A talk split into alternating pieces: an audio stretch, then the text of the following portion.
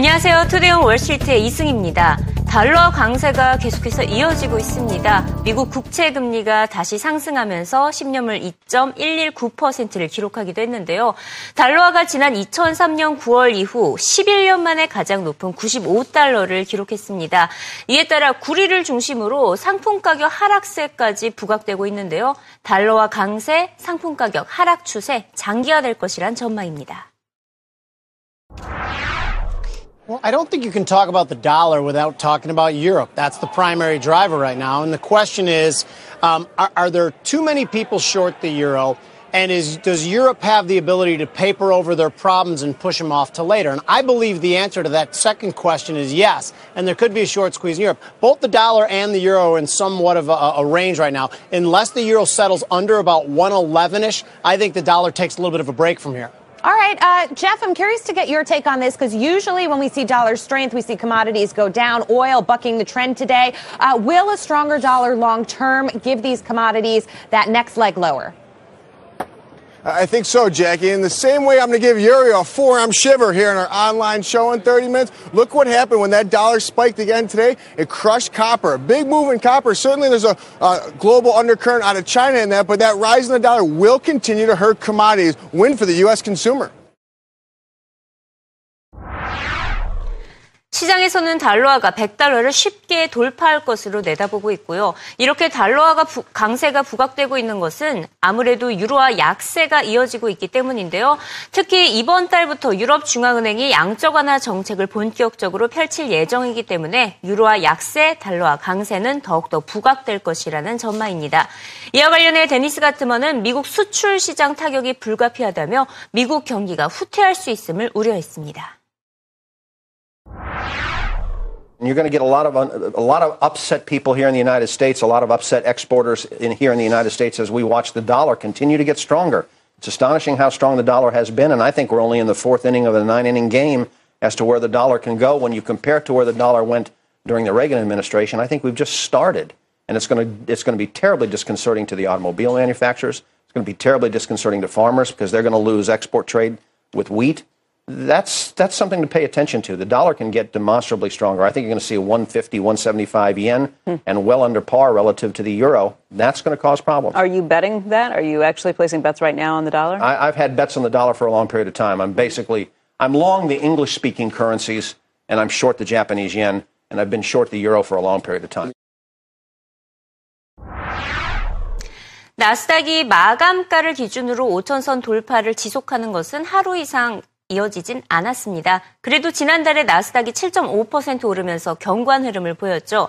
나스닥에 상장된 기업들 총 2,571입니다. 현재 나스닥의 주가 수익 비율 26배인데요. 지난 2000년 닷컴 버블 당시 120배보다 안정적인 상태임을 확인할 수 있습니다. 또 예전에는 기술주 중심이었지만 지금은 기술주, 소비재주, 바이오텍주 등 적절하게 배치되어 있어서 버블은 없다라는 진단이 쏟아지고 있는데요.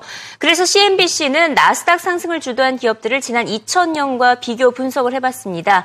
일단 올해는 무엇보다 나스닥에서 10%의 비중을 차지하는 애플을 빼놓을 수가 없죠. 어, 이렇게 시가총액도 사상 최대치에 달하고 있는 데다가 사상 최대 분기 순이익 180억 달러까지 기록을 하면서 나스닥 랠리를 주도해왔습니다. 이 밖에도 아마존과 시스코 역시 실적 호조로 나스닥 상승을 뒷받침했고요. 2000년 당시에는 마이크로소프트가 1위 1위였습니다. 당시에 마이크로소프트의 주가 수익 비율이 57배였는데요. 현재 1위인 애플의 주가 수익 비율 15배보다 훨씬 높아서 당시에는 거품이 있었다는 것을 증명하고 있다는 분석입니다. Back in March mm-hmm. 10th of 2000, that was when the Nasdaq hit its record intraday and record closing highs. We're trying to get to those points right now, but if you take a look at the stocks that really made up the top 3 in the Nasdaq back in that particular time frame, back in March of 2000, there are names that we're all familiar with, the large cap technology ones, right? Intel back then was worth about 400 billion dollars, Cisco 467 billion, and Microsoft was $526 billion back then. Now, these aren't the record highs for each individual stock, rather, where they were in terms of market value on that day, March 10th of 2000. If you look at Microsoft, I mean, you can say, yeah, it was, its peak market value was back in 99. It was worth over $600 billion back then. But those were the top three. It's not that different, although the companies may have changed a little bit. Microsoft is still in the top three of the NASDAQ of today. It's worth $360 billion. Google, $381 billion. So one internet giant that wasn't even around in 2000 as a public company anyway. And then you have Apple, we know how much it's worth. Today, $748 billion. It was, it was pushing 770 plus at one point. But if you take a look at these, the comparisons are always going to be difficult for a lot of our viewers out there because if you look at the inflation adjusted numbers, that's what everyone always says. Well, you can't just compare Microsoft today to what it was back then. Microsoft's peak back then, if you adjust for inflation, was probably somewhere around $800 billion or even more. So, uh, again, these are not apples to apples, guys, Joe. and I know that you look at this all the time, but if you look at the way that these companies are structured, large cap technology is still very much a driver of today's NASDAQ, much like it was back in 2000. 반면 나스닥 랠리에 발맞추지 못하는 상장 기업들도 살펴보도록 하겠습니다. 무엇보다 테슬라의 부진이 눈에 띄는데요. 테슬라의 주가가 올 들어서 11%나 하락했습니다. 유가 하락의 여파가 컸던 것으로 분석되고 있고요. 이 밖에도 플래시 메모리 칩 업체 샌디스크 역시 올 들어 주가가 가장 많이 떨어진 종목으로 꼽혔습니다. 반도체 기업들의 경쟁이 치열하고 갈수록 서로 가격 인하를 하고 있기 때문인데요. 또 샌디스크는 애플의 낸드 플래시 칩을 저가에 공급해야 한다는 압박에 시달려와서 주가가 하락했다는 분석입니다. 이 나스닥 랠리 주도 업체인 애플이 나스닥에서 주가가 가장 많이 빠진 샌디스크의 복병이 된 셈인데요. 자, 이 밖에도 어떤 나스닥 부진 종목들이 있는지 CNBC 도미닉 추 기자가 정리했습니다. So these are year to date numbers, and we looked only at the NASDAQ 100. That is a subset of the NASDAQ composite that are the biggest stocks, the largest capitalization ones. First of all, one of the notable laggards is PACCAR. Now, this is a company that makes all kinds of trucks, even semi tractor trailer type vehicles here. Those shares have declined 5% year to date. Then you take a look at another one here. American Airlines, they were such high flyers last year, those airline stocks. Well, American Airlines listed on the NASDAQ is down about 9% this year, so not helping matters much. Another one to keep an eye on, electric car maker Tesla, of course. This is such a, a NASDAQ, at least uh, associated name, right? Electric cars, Tesla down 11%. And then we look at this one here, Mattel, the toy maker, down 13%. We know about the problems that they've been having. And then, of course, what you have, the biggest underperformer by a percentage basis this year, SanDisk on the flash memory side. So again, if you take a look at those, Mandy, some of the big laggards in terms of the overall percentage drops this year. 오늘 시장의 관심을 가장 모았던 한 사람의 발언이 있었는데요. 바로 베냐민 네타냐후 이스라엘 총리의 미국 의회 연설이었습니다. 네타냐후 총리가 이란은 신뢰할 수 없는 국가임을 지적하면서 최근 진행되고 있는 미국 주도의 이란 핵 협상은 아주 나쁜 협상이라고 비판했습니다. 이란과 미국이 진행 중인 핵 협상은 오히려 핵 무장을 키우는 격이라며 이를 막아야 한다고 강조했습니다. 이란과의 협상은 중동의 테러를 키우는 셈이라고 지적했는데요. 이에 따라서 현재 세계가 직면한 최대 리스크로 이슬람과의 핵무기 결합이라고 경고했습니다. 현재 미국과 이란은 핵 합의를 논의 중인 가운데 이스라엘 총리가 이 같은 발언을 전한 것인데요. 미국과 이스라엘 간의 긴장감까지 고조되고 있습니다. 일단 이란 정부는 최소 10년 이상 핵 활동을 중단하라는 미국의 제안을 거부한 상태입니다. 아, 하지만 이번 발언이 전해졌기 때문에 중동 정세 불안감은 더욱더 커졌는데요. 주가는 하락, 유가는 상승하면서 시장은 곧바로 반응했습니다. 베냐민 네타냐후 이스라엘 총리의 미국 의회 연설 발언을 들어보시죠. Greatest danger facing our world is the marriage of militant Islam with nuclear weapons. To defeat ISIS and let Iran get nuclear weapons would be to win the battle but lose the war. We can't let that happen.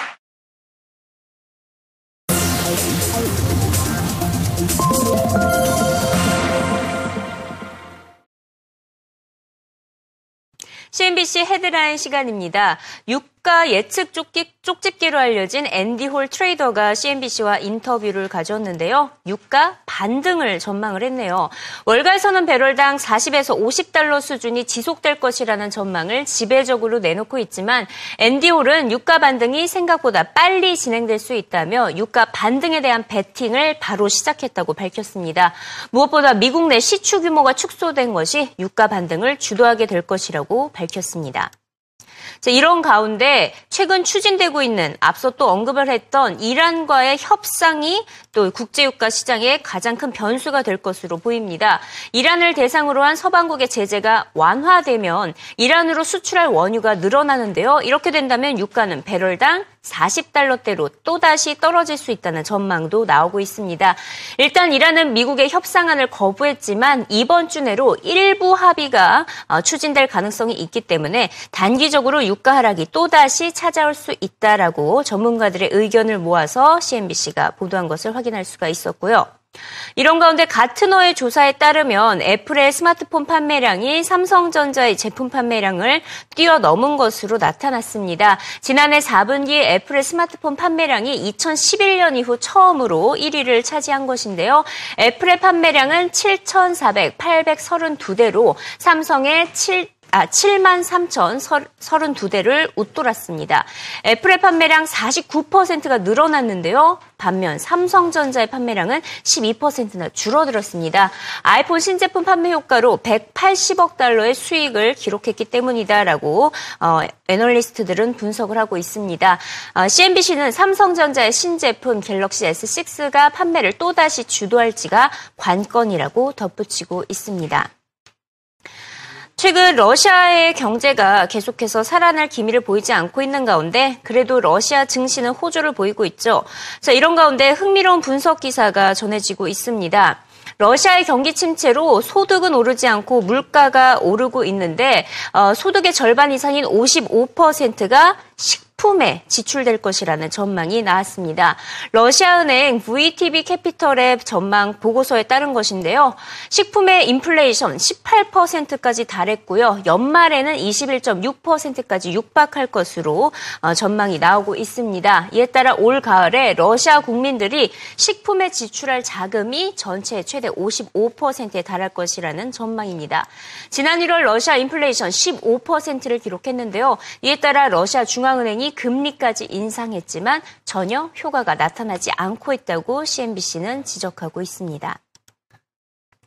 자, 마지막으로 슈퍼카에 대한 소식도 전해지고 있는데요. 제네바 모터쇼 2015년 개막을 앞두고 평균 200만 달러, 거의 우리 돈 20억 원을 웃도는 수십 대의 슈퍼카가 일제히 공개가 됐습니다.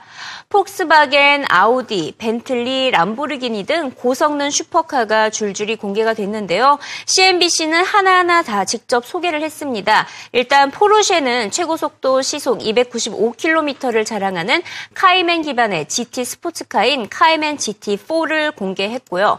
람보르기니는 최고 속도 시속 350km를 자랑하는 아벤타도르 SV를 소개했습니다. 특히 현존 슈퍼카 중 가장 빠른 부가티 베이 베이런까지 등장을 했는데 완판이 돼서 세간의 관심을 모으기도 했습니다. 이 밖에 어떤 슈퍼카들이 등장했는지 영상으로 확인해 보시죠. Lamborghini's new $400,000 Super Veloce. We're going to give you some others now. Now, Ferrari is updating its 458. That's the car that Fiat Chrysler chairman Sergio Marchionne told me was, quote, the best car that God ever created. The new 488 is powered by a twin turbo. And this is kind of controversial for Ferrari owners. It doesn't have that same engine noise, but it's got 660 horsepower, does 0 to 60 in 3 seconds. This will be Ferrari's lead horse going into its IPO this summer. So a lot riding on this car. This is going to be around $250,000 now. McLaren, the British car maker, they unveiled the 675 LT. That stands for long tail. 666 horsepower 0 to 62 in 2.9 seconds. It's hard to find anything street legal that beats that time. The top, top speed of 205, price more than $300,000. Now, Audi's not a supercar maker, but they're making inroads with the R8. The new version does 0 to 60 in 3.2, and it's powered by a V10 or hybrid. Now, driving at that fast at night can be a challenge, so the R8 actually has laser headlights. That's going to be first of its kind in the U.S. And guys, sorry, billionaires, the last of the Bugattis. Bugatti's just sold the last Veyron. This is the fastest production car in the world. Bugatti only made 450. They sold for more than $2 million each. There it is, the last one that will ever be produced. And fittingly, it's called La Finale. So sorry, billionaires, you're going to have to come up with something else.